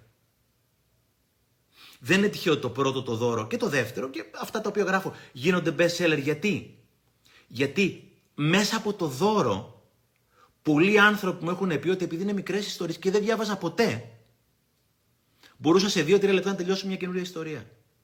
Άρα με βοήθησες να ξαναεμπεδώσω τη συνήθεια του να διαβάζω. Και μέσα από τα δικά σου βιβλία άρχισα να διαβάζω και το Σάρμα και τον Καλογύρου και πάει λέγοντας. Start small. Act now. Γράψιμο. Γράψε μία πρόταση στο ημερολόγιο σου. Κάτι σημαντικό που έγινε μες την ημέρα. Και κάνω το συνήθεια. Και πες ότι από αυτή τη συνήθεια εξαρτάται η ζωή μου. Ξεκινά από ένα πράγμα. Με ένα πολύ μικρό τρόπο. Και θα δεις που θα είσαι μετά από 2-3 χρόνια, φίλε. Και θα χαρώ πολύ να μου πεις ότι Στεφανάκο, εκείνη τη μέρα, εκείνο το live ήταν μια ιδέα που πήρα. Και μου βοήθησε πάρα πολύ. Σε ευχαριστώ. Δεν έχω τίποτα καλύτερο από αυτό.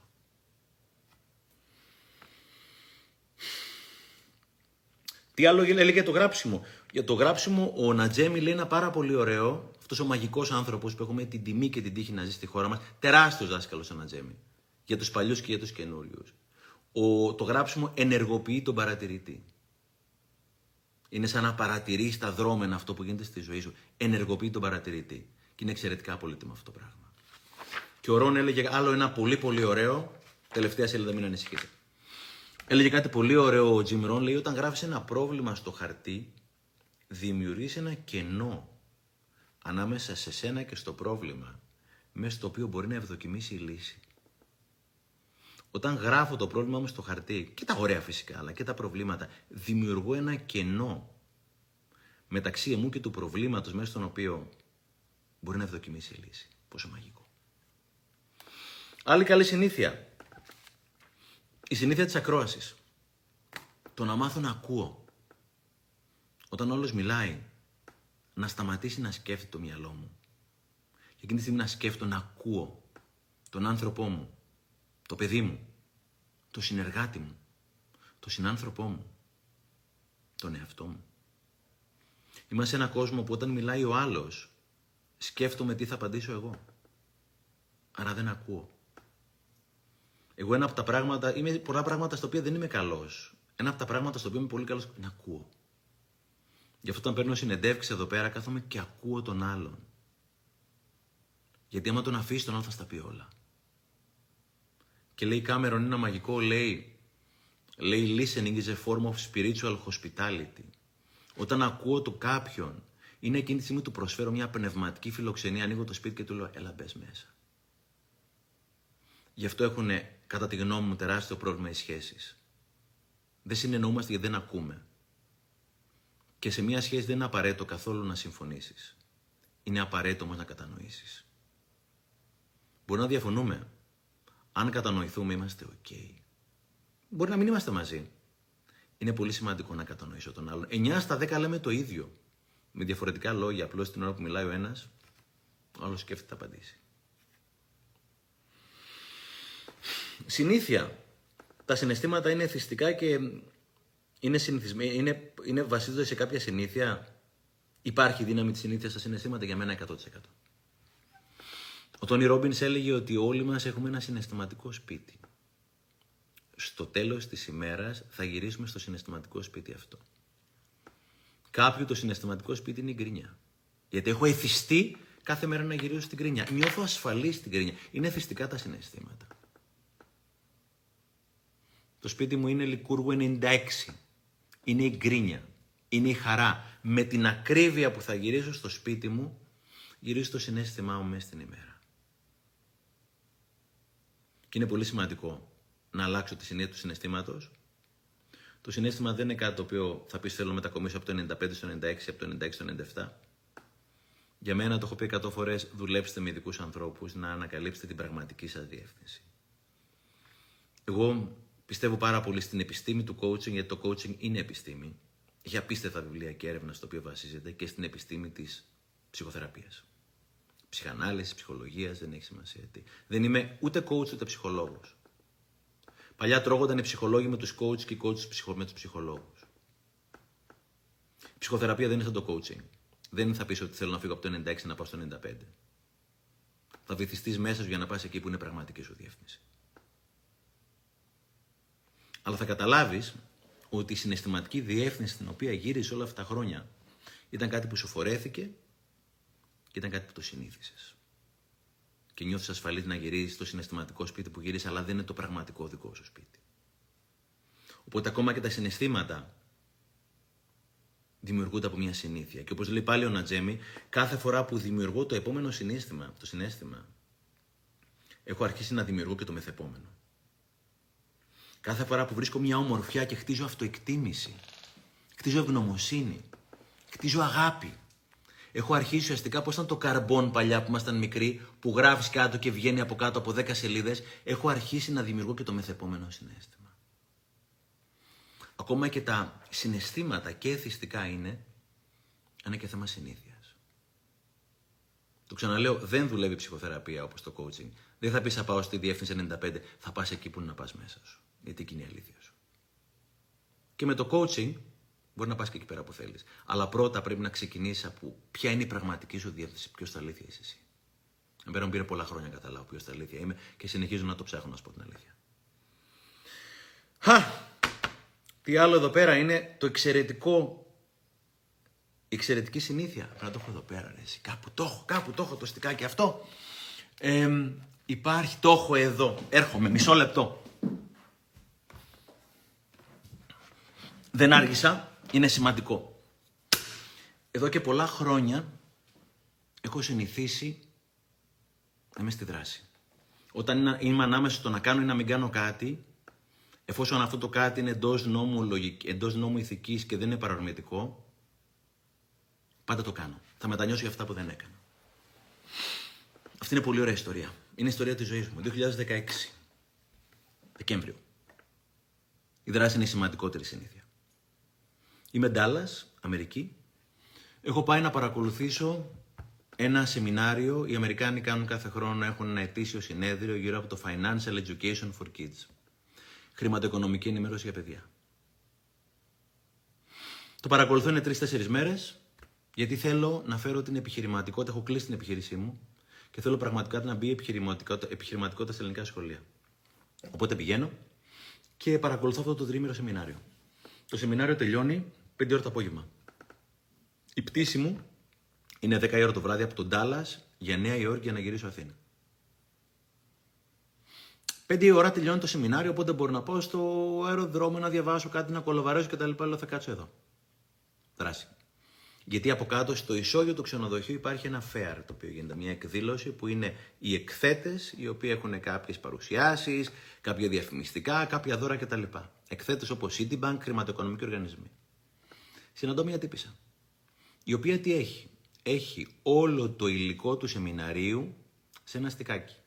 Και όλα τα βιβλία που προτάθηκαν, το οποίο το θέλω σαν τρελός. Γιατί θέλω να πάρω όλο το υλικό στην Ελλάδα να το μελετήσω. Λέω, θα θέλω να το αγοράσω, μου λέει δεν γίνεται να το αγοράσετε. Έχω 3 αστικά και είναι για κλήρωση. Λέω τι ώρα είναι η κλήρωση, μου λέει 8 η ώρα το βράδυ. Λέω αν κάτσω θα χάσω την πτήση για την Ελλάδα, μα μου λέει δεν μπορώ να κάνω κάτι άλλο. Κάθομαι εκεί πέρα. Δράση, δράση, δράση, δράση. Λέω, σας παρακαλώ πολύ, θέλω να κάνω αυτό, θα το εκτιμούσα πάρα πολύ, θέλω πραγματικά να το αγοράσω ένα από τα τρία. Με γυρίζει, με κοιτάει και είναι αυτό που λέει ο Κοέλιος στον Αλχημιστή. Ότι αν θες κάτι πάρα πολύ και ευγείς στη δράση, δεν θα μου έρθει, το σύμπαν θα συνωμοτήσει. Μου λέει, θα κάνω κάτι. Θα σου ευχαριστώ ένα από τα τρία γιατί βλέπω το θες πάρα πολύ. Λέω, ευχαριστώ πάρα πολύ. Γυρίζω Νέα Υόρκη, γυρίζω Αθήνα. Κατεβάζω όλα τα βιβλία που προτείνει. Οι Αμερικάνοι τα economics τα μαθαίνουν στα παιδιά με αξίες. Παραγγέλνω 100 βιβλία από το Amazon. Κάθομαι και τα διαβάζω. Βιβλία για παιδιά ηλικίας πρωτοβάθμιας εκπαίδευσης από 6 έως 12 ετών. Μ' αρέσει πάρα πολύ και θέλω να κάνω κάτι με αυτά. Θέλω να τα φέρω στην Ελλάδα, αλλά δεν ξέρω πώς. Σάββατο πρωί, ο φίλος μου ο Γιώργος Κονταξής, που δουλεύει σε έναν μεγάλο εκδοτικό οίκο, μου λέει, να σου πω, πάμε να τρέξουμε. Μέσα. Υπάρχει αυτή η ερώτηση. Γιατί όχι. Τρέχουμε, του λέω, ρε Γιώργο, θέλω να κάνω αυτό το πράγμα. Έχεις καμία ιδέα? Μου λέει, εμείς σαν εκδοτικός οίκος δεν ενδιαφερόμαστε γι' αυτό. Θα σου συστήσω τον Γιάννη τον Μουκάκο. Ο Γιάννης έχει την JLM, ένα πρακτορείο που φέρνει δικαιώματα βιβλίων από το εξωτερικό στην Ελλάδα. Συναντία με τον Γιάννη. Μου λέει, η ιδέα είναι πολύ καλή. Δεν μπορείς να το κάνεις μόνος σου. Θα σου συστήσω δύο εκδοτικούς οίκους. Ο ένας ήταν η Kibooks. Θα πάμε να κουβεντιάσουμε την ιδέα σου αυτή. Πηγαίνω στους δύο εκδοτικούς οίκους. Κάνουμε το ραντεβού. Η ιδέα είναι πάρα πολύ καλή. Ενημέρωσέ μας κτλ. Meanwhile, όσο περνάει ο καιρός, αφήνω λίγο πίσω αυτή την ιδέα. Αρχίζω να γράφω ιστοριούλες. Facebook, καθημερινή. Κάποια στιγμή έρχεται τη ώρα να γίνουν βιβλίο. Μιλάω με τους δύο εκδοτικούς οίκους. Ο ένας το απέρριψε. Η Kibooks τελικά το έκανε. Βγήκε το δώρο, είμαστε εδώ πέρα. Έρχομαι πίσω. Εάν το 2016, τον Δεκέμβριο, δεν καθόμουν παραπάνω να πάω στο Fair για να γνωρίσω την κυρία και να δω ότι υπήρχε αυτό το στικάκι. Εάν δεν είχα επιμείνει να το αγοράσω, και τελικά μου το χάρισε. Εάν δεν είχα παραγγείλει το βιβλίο από το Amazon. Εάν δεν είχα διαβάσει τα βιβλία αυτά τα οποία είχε το βιβλίο από το Amazon. Εάν δεν είχα πάει να τρέξω με το φίλο μου τον Γιώργο εκείνη την ημέρα. Εάν δεν είχα κάνει το ραντεβού με τον Γιάννη τον Μουκάκο. Εάν δεν είχα γνωρίσει εκδοτικούς οίκους, μάλλον δεν θα ήμουν εδώ πέρα, φίλε μου. Είναι η σημαντικότερη συνήθεια, είναι η δράση. Είναι αυτή η ταινία, το Sliding Doors, νομίζω είναι και το Αν του Παπακαλιάτη. Και αν το είχα κάνει, δοκίμασέ το. Και εδώ πέρα, το στικάκι είναι αυτό εδώ πέρα. Είναι το στικάκι που μου άλλαξε τη ζωή.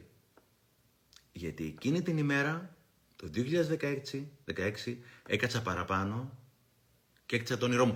Δεν θα μάθεις ποτέ που θα σε πάει το επόμενο βήμα, εάν δεν το κάνεις. Το έλεγε Steve Jobs. Και κάτι άλλο μαγικό που έλεγε ο Ζίγκλερ, αυτός που δεν θα κάνει το πρώτο βήμα, δεν θα κάνει και το δεύτερο. Δράση είναι η σημαντικότερη συνήθεια. Δεν ξέρεις ποτέ. Έχεις ένα χρέος να συνεχίσεις και να μην σταματήσεις. Γι' αυτό και ο φίλος μου ο Βασιλιάδης μου λέει ένα μαγικό. Μου λέει, Στεφανάκο, ένα πράγμα που έχεις καταφέρει είναι ότι έχεις ελαχιστοποιήσει την απόσταση ανάμεσα στο θέλω και στο πράτο. Έχεις ελαχιστοποιήσει την απόσταση ανάμεσα στο θέλω και στο πράτο. Δράση. Πώς χτίζεις τη δράση? Θα πω ότι αυτό το πρωί που θα πάω να τρέξω θα το κάνω. Χτίζεται από τα πολύ μικρά πραγματάκια. Φαινομενικά ασήμαντα. Αλλά δεν είναι.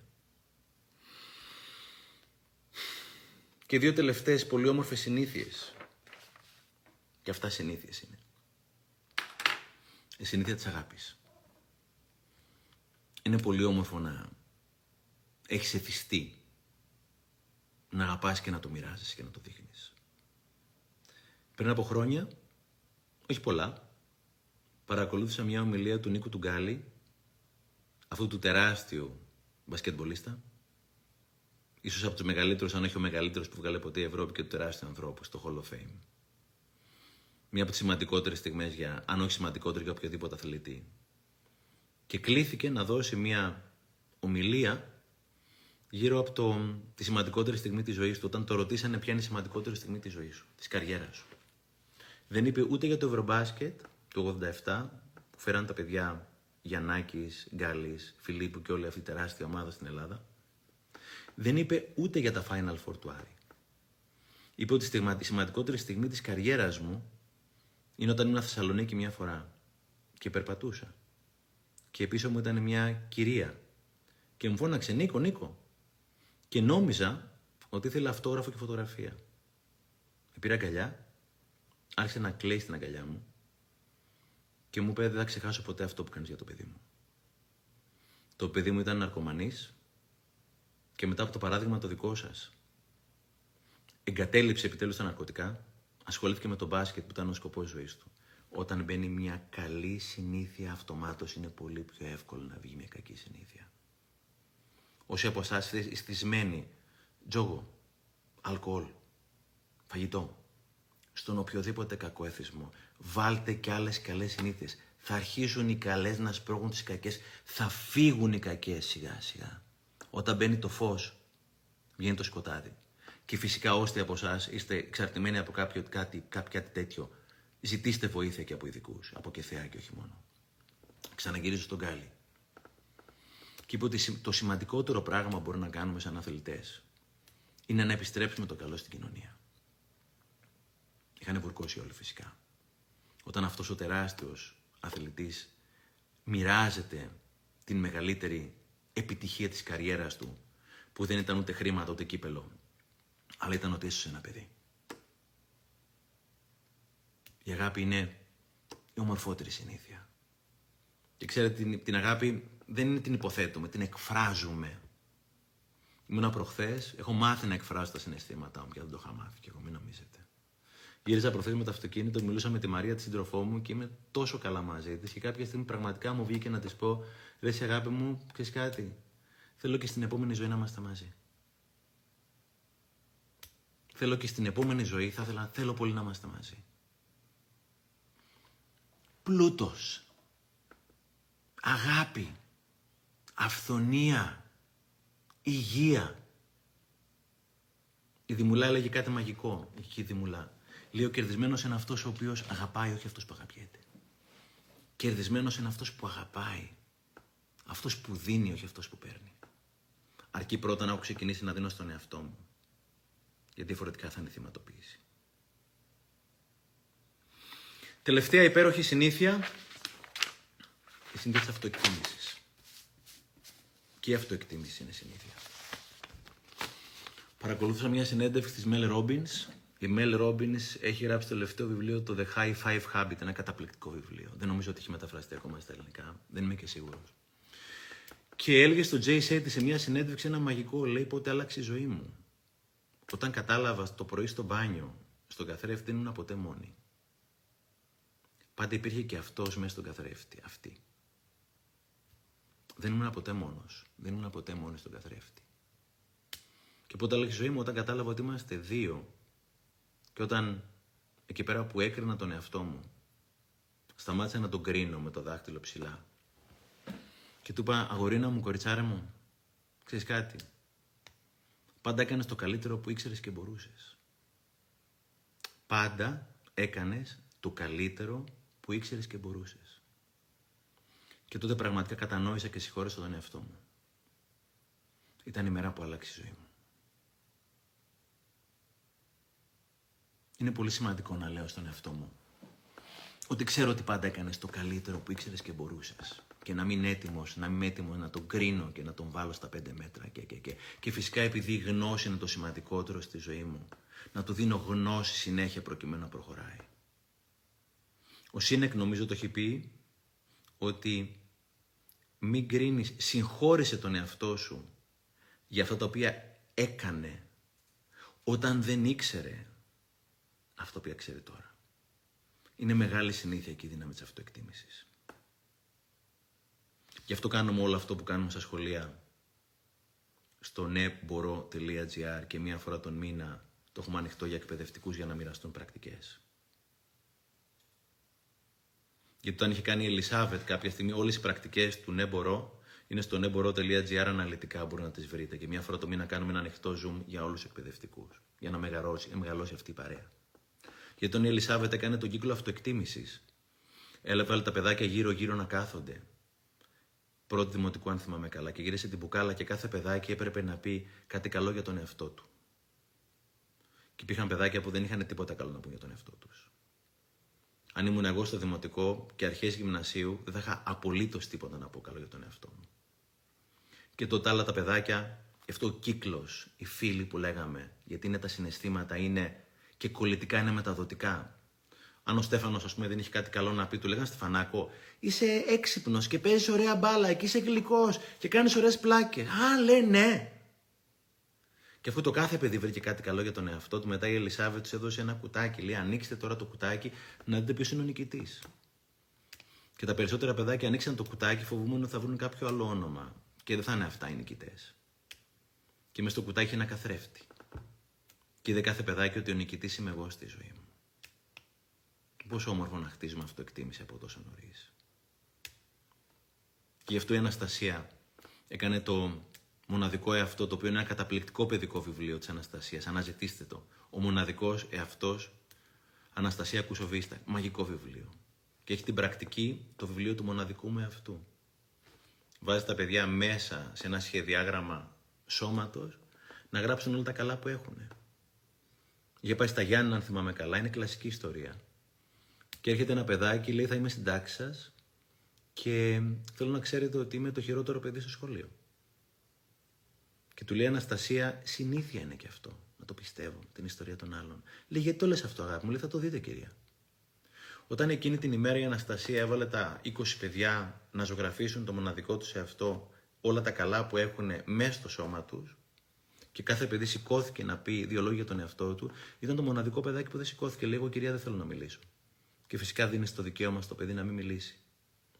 Όταν άκουσε τα υπόλοιπα 19 παιδιά, σηκώνει το χεράκι του και λέει: Τετάρτη δημοτικού παιδί. Λέει: κυρία, θέλω να μιλήσω τελικά κι εγώ. Λέει: πες το, αγάπη μου. Λέει: είναι η πρώτη φορά στη ζωή μου που ανακάλυψα ότι δεν είμαι τελικά τόσο κακό παιδί. Έχω χιούμορ και θέλω να κάνω τους άλλους να χαμογελάνε. Αλλά δεν είμαι κακός.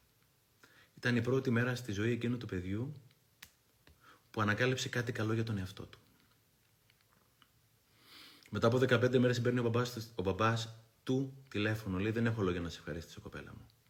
Από εκείνη την ημέρα μόνο καλά συμβαίνουν. Ενός καλού μοιραία έπονται. Το παιδί μου πίστεψε στον εαυτό του για πρώτη φορά. Έγινε άλλο παιδί. Σας ευχαριστώ πάρα πολύ. Άλλαξε μια συνήθεια του self-blame και την έκανε μια συνήθεια αυτοεκτίμησης. Έτσι αλλάζει ο κόσμος. Όπως λέει και ο φίλος μου ο Κονάνος, ο κόσμος αλλάζει με μέλι και όχι με ξύδι. Με αγάπη, και αυτό συνήθεια είναι. Πήγε 1,5 ώρα λοιπόν το live, πήγε 11 η ώρα το βράδυ, φτάσαμε. Υπενθυμίζω ότι όσοι από εσάς θέλετε θα στείλετε ένα mail στο info@keybooks.gr όποτε και να ακούσετε αυτό το μήνυμα, είτε μέσα από το Spotify, μέσα από το YouTube, και θα σας στείλουμε δωρεάν το 18ο κεφάλαιο του Ναι, γύρω από τις συνήθειες, που είναι όλα αυτά τα οποία είπαμε σήμερα, αναλυτικά, μαζί με τη βιβλιογραφία, μαζί με όλη την πληροφορία που χρειάζεστε. Είναι πραγματικά χαρά δική μου και δική μας. Έχω τεράστια ευγνωμοσύνη στα παιδιά στην Kibooks. Θα είναι ένας άνθρωπος ο οποίος θα κάνει σχεδόν μόνο αυτή τη δουλειά για να στέλνει. Συνεννοηθήκαμε με τον Βασίλη και τον Βλάση. Είναι 2.000 άνθρωποι, δεν έχω παρά να ευχαριστήσω. Πραγματικά δεν έχω λόγια να ευχαριστήσω. Δεν έχω λόγια παρά να ευχαριστήσω.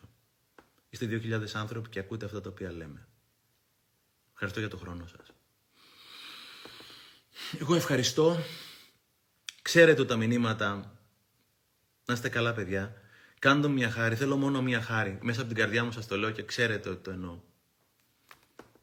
Βρείτε μια νέα συνήθεια που θέλετε να βάλετε στη ζωή σας. Και ξεκινήστε. Σήμερα κιόλας. Το αργότερο αύριο το πρωί. Το ξαναλέω. Είμαι εδώ πέρα που είμαι γιατί εκείνη την ημέρα δεν έφυγα από τον Ντάλλας 5 ώρα το απόγευμα. Έκατσα παραπάνω γιατί ήξερα θα συμβεί κάτι πάρα πολύ καλό.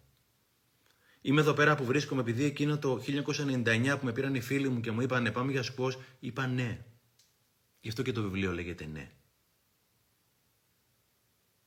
Μία μικρή συνήθεια μπορεί να αλλάξει τη ζωή σας. Και αυτό που είχε πει ο Ed Miller, μία νέα συνήθεια όχι μόνο μπορεί να αλλάξει τη ζωή σας, μπορεί να σώσει τη ζωή σας. Καλό βράδυ, θα το σώσω στο προφίλ μου. Σας ευχαριστώ πάρα πολύ, παιδιά. Ευχαριστώ που κάτσετε μέχρι τέτοια ώρα. Να είμαστε όλοι γεροί. Μου δίνετε πιο πολύ μεγάλη χαρά από ό,τι μπορεί να φανταστείτε. Το mail μια τελευταία φορά είναι το info@keybooks.gr. Αν κάποιος μπορεί να το γράψει από κάτω, να το ταγκάρει info@keybooks.gr, θα σας αποσταλεί δωρεάν το κεφάλαιο νούμερο 18. Αυτό, ευχαριστώ πάρα πολύ. Το κεφάλαιο νούμερο 18 του βιβλίου για τις συνήθειες. Καλό βράδυ σε όλους, να είμαστε καλά, καλή εβδομάδα. Εμείς δημιουργούμε τη ζωή μας. Ευχαριστώ πολύ, παιδιά.